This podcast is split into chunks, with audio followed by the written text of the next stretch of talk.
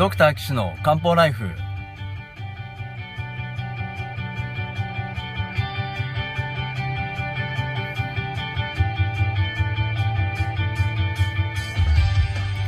ポッドキャストドクター岸の漢方ライフは医師である岸大二郎がリスナーの皆様から寄せられた体の悩みを中医学をもとにした漢方薬や鍼灸治療の知識で解決するお手伝いをする番組です。現代医学では改善しない辛い症状や病名はあるけれど治療方法がない疾患。検査はしたけれど異常がない症状に対して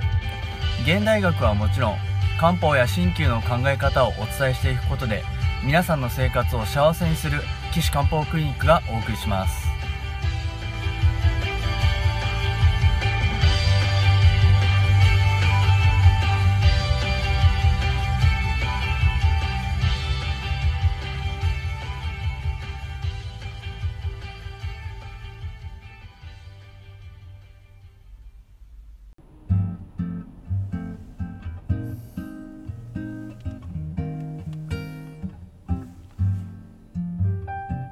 皆さんこんにちは。岸漢方クリニックの岸大二郎です、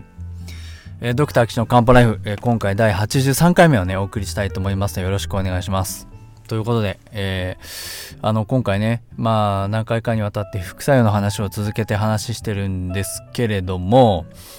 いやまあ僕はねそのまあ別にその副作用がありますよっていうお話をしてどうしたいかっていうとあのいやそんなねあの副作用あるから危ないよとかっていうあるわけでもないしあの俺こんなこと知ってるんだぜって言ってまあそんな自慢してるわけでもないしあのやっぱりそのいろんなものにねあの副作用はまあ薬なんでありますよっていうことをまあ心構えとして知っておいてほしいんですよやっぱり。なんかその毎回言いますけどその漢方薬だから安全と安心とかっていうことはまああのー、まあ僕らねプロの人が使ってればありますけどそうでない場合は場合によると、あの、使い方が悪ければどう考えても副作用になっちゃうんですよ。もう本当にさもう本当これ第1回目で話しましたっけ？あの副作用のねであの全然見当違いの薬ずっと使ってればその副作用どころかねもうあの肝障害とかね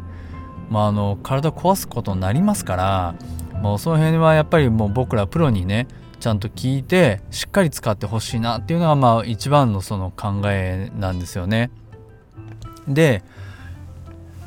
えっ、ー、と今回はねちょっとお話ししたいのはあの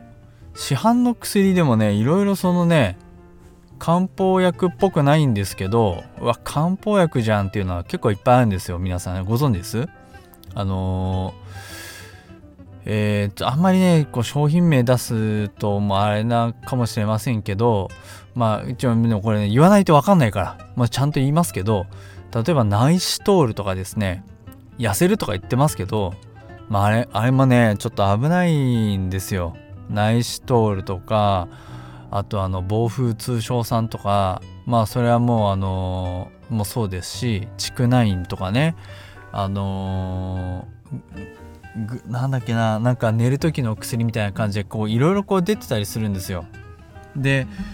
あの特に今日お話ししたいのはねこの黄金っていう成分の話なんですけど黄金っていう生薬があるんです。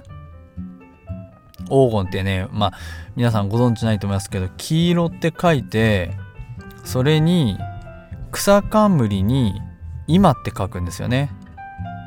おそれで黄金。黄金って読みますけどあのー、これはね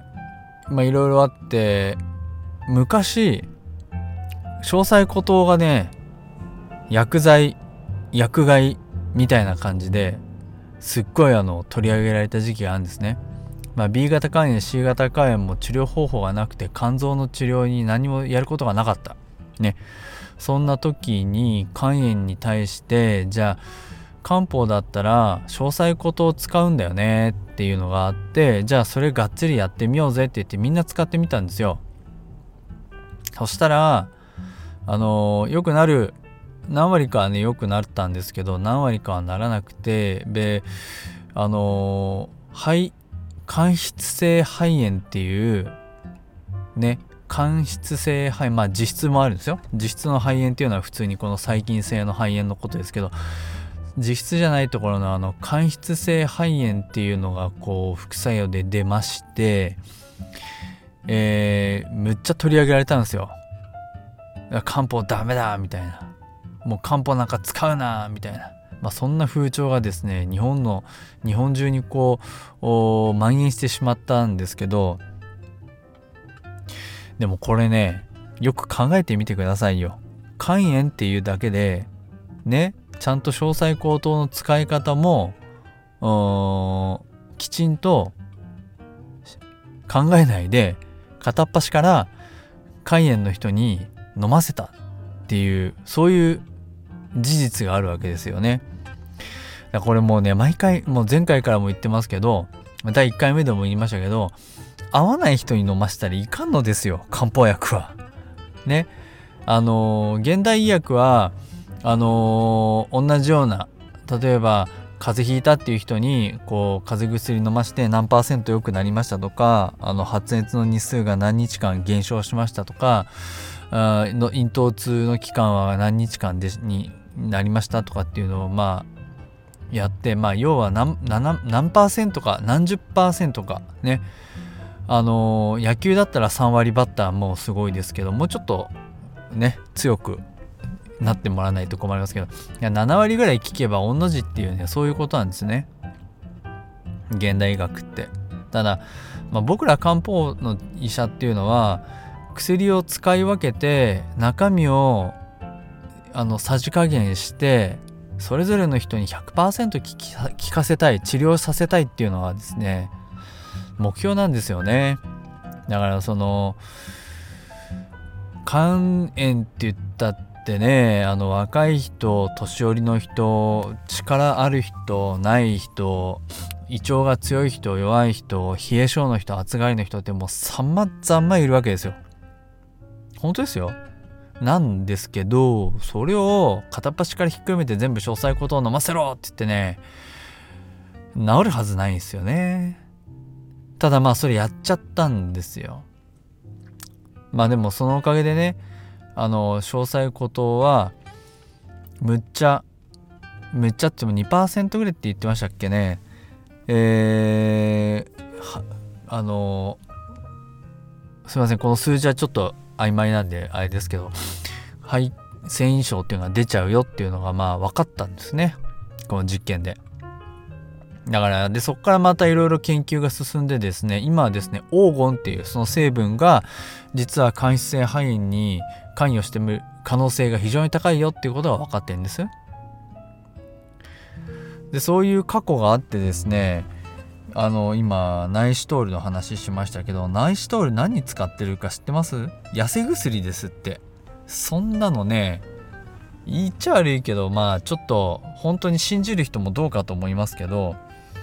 でそのナイシトール。でしかも含有量あのすごいいっぱい入ってますみたいのをテレビで一生懸命宣伝してるじゃないですか。であれは僕ら漢方医からすればもうなんかうんなんだそれやってくれば そういう使い方なんですよ。痩せる？危ないね。うんでしかもやっぱりほらもうね何回も繰り返して言ってますけど漢方薬ってその人に合った使い方をしないといけないんですよ。合わない。もう本当に。だからねああやってガンガン CM で煽って痩せ薬って言って売りますってなった時にあのまあもしねこう肝機能障害とかも来るわけですよ。肝臓が悪くなっちゃう。ね AST、ALT、LDH とか上がってきちゃう。ねそれ絶対可能性としてはあるんですけどそれをまあ会社はね保証してくれればいいですけどそっから先その漢方薬ってもうダメじゃんってなったというのがねもう本当に非常に困るんですよねやめてほしい。なので、暴風通商さんとかね、あのえー、大細こととかね、そう気軽に飲むのはね、ほんとやめてほしいなと思ってます。で、それ以外にもね、あのいろんな成分の副作用が報告されてまして、でまああのー、肝臓っていうのはまあメジャーですよね。えっと翼肝酸とかにも入ってるんですよこれがグリチルリチンっていう成分が肝臓に入ってましてそれを取りすぎるとねギアルデアルドステロン症っていうのになっちゃうんですね。だアルドステロンは高くないんだけどグリチルリチンいっぱい取っちゃうことでそれに似た現象がギャーンと起こっちゃうんですよね。まああの名前だけ覚えててもどうしようもないんですけど症状としてはですねむくみが急に出てで血圧が急に高くなってで血液取るとカリウムの数値が下がっちゃってますっていうそういう現象が起こるんですよね。いやこれねあの翼管酸にも肝臓含まれてるんですよ。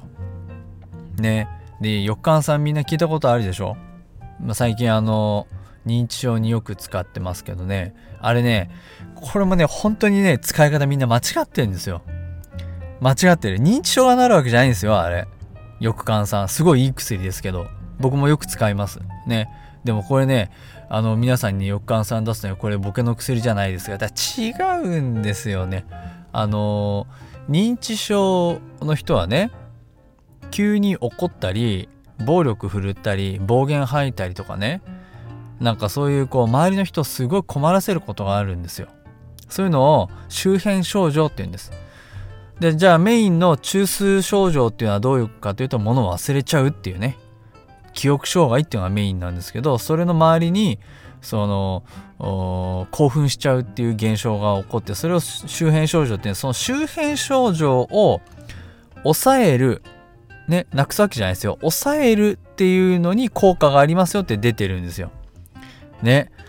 これをね巷のお医者さんはみんな分かってないもう本当認知症って言えばもうみんなねよく換算飲ませて治ると思ってんだねもうほんと勘弁してほしいですよ。それで、これね、ほんと詳細孤島と一緒。もうこれ飲ませるでしょ？片っ端から。そうするとね、この肝臓によるね、あの、ギアルドステロン症が出るわけですよ。むくむでしょ？血圧上がるでしょ？だからね、翼管酸飲んでる人よく見るとね、むくみを取る利尿剤と血圧を下げる高圧剤がね、出てたりするんですよ。で、しかもそこにカリウムを補充する薬とかが入ってたりしたらもうねこれねよもう本末転倒ですよ。効かない翼管酸飲ませながらそれで起こったギアルドステロン症を薬で抑えていくっていうね利尿剤高圧剤カリウム補充薬。こもね本末転倒で危ないですこれもう本当に。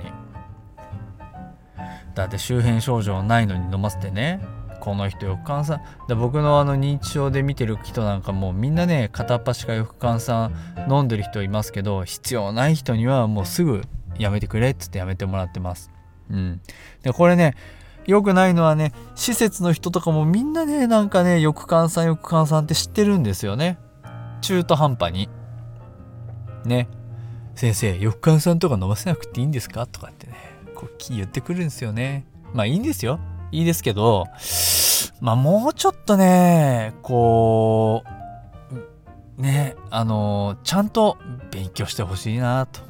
最近思っている次第でございます。いやーまあ今日ちょっとあの、詳細孤島と、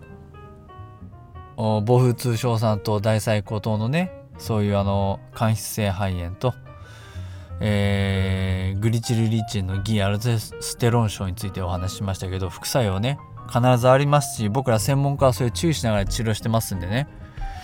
あの漢方薬で治療する時は是非専門家に相談してください。そんな岸漢方クリニックの専門家はですね私ですけれども、えー、治療を受け付けておりますしこの番組でね取り上げてほしいご質問も受け付けております、えー、ホームページのお問い合わせフォームからご連絡ください、えー URL は高崎漢方人道 .com です。ね、ぜひ皆さんお便りお待ちしてますのでお送りください。ということで、えー、また副作用の話いっぱいしちゃいましたけど、まあ、副作用の話この辺でいいですかね。本当はもっとあの上昇陽さんで三四子で腸間膜動脈硬化症とかねそういう話もしようかと思ったんですがまあこの辺で終わりにしておいて次回からですねまたあのお悩み相談ねお送りしたいなと思います。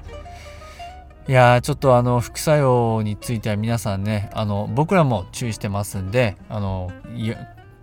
安易に漢方薬を捉えてほしくないなというふうに考えております。ということで皆さんまた次回お会いしましょう。さようなら。